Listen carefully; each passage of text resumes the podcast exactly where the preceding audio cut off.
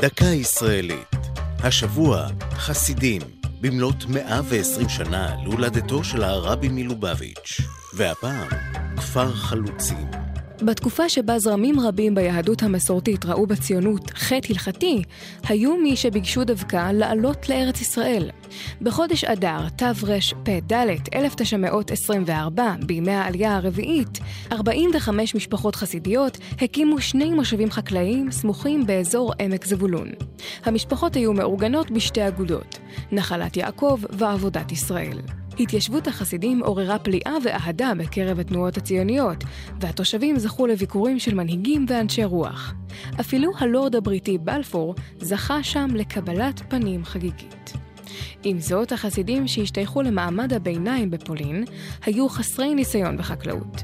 עם עלותם לקרקע, החלו אמנם לעבוד בהתלהבות, אך עד מהרה צצו קשיים. התברר כי האזור הוא אדמת ביצה, והחיים בקרבתה אף גרמו להתפרצות קדחת קטלנית. גם המימון הלך ואזל, וחלק מן החלוצים שבו לפולין, שם רבים מהם נספו בשואה. בשנת 27 אוחדו היישובים וקם מושב העובדים כפר חסידים, על שם מייסדיו, שרובם עזבו אותו. תושבי המקום כיום הם בעיקר חילוניים ודתיים לאומיים. זו הייתה דקה ישראלית על חסידים וכפר חלוצים. כתבה יעל צ'חנובר, ייעוץ הפרופסור מוטי גולני, ייעוץ לשוני הדוקטור אבשלום קור.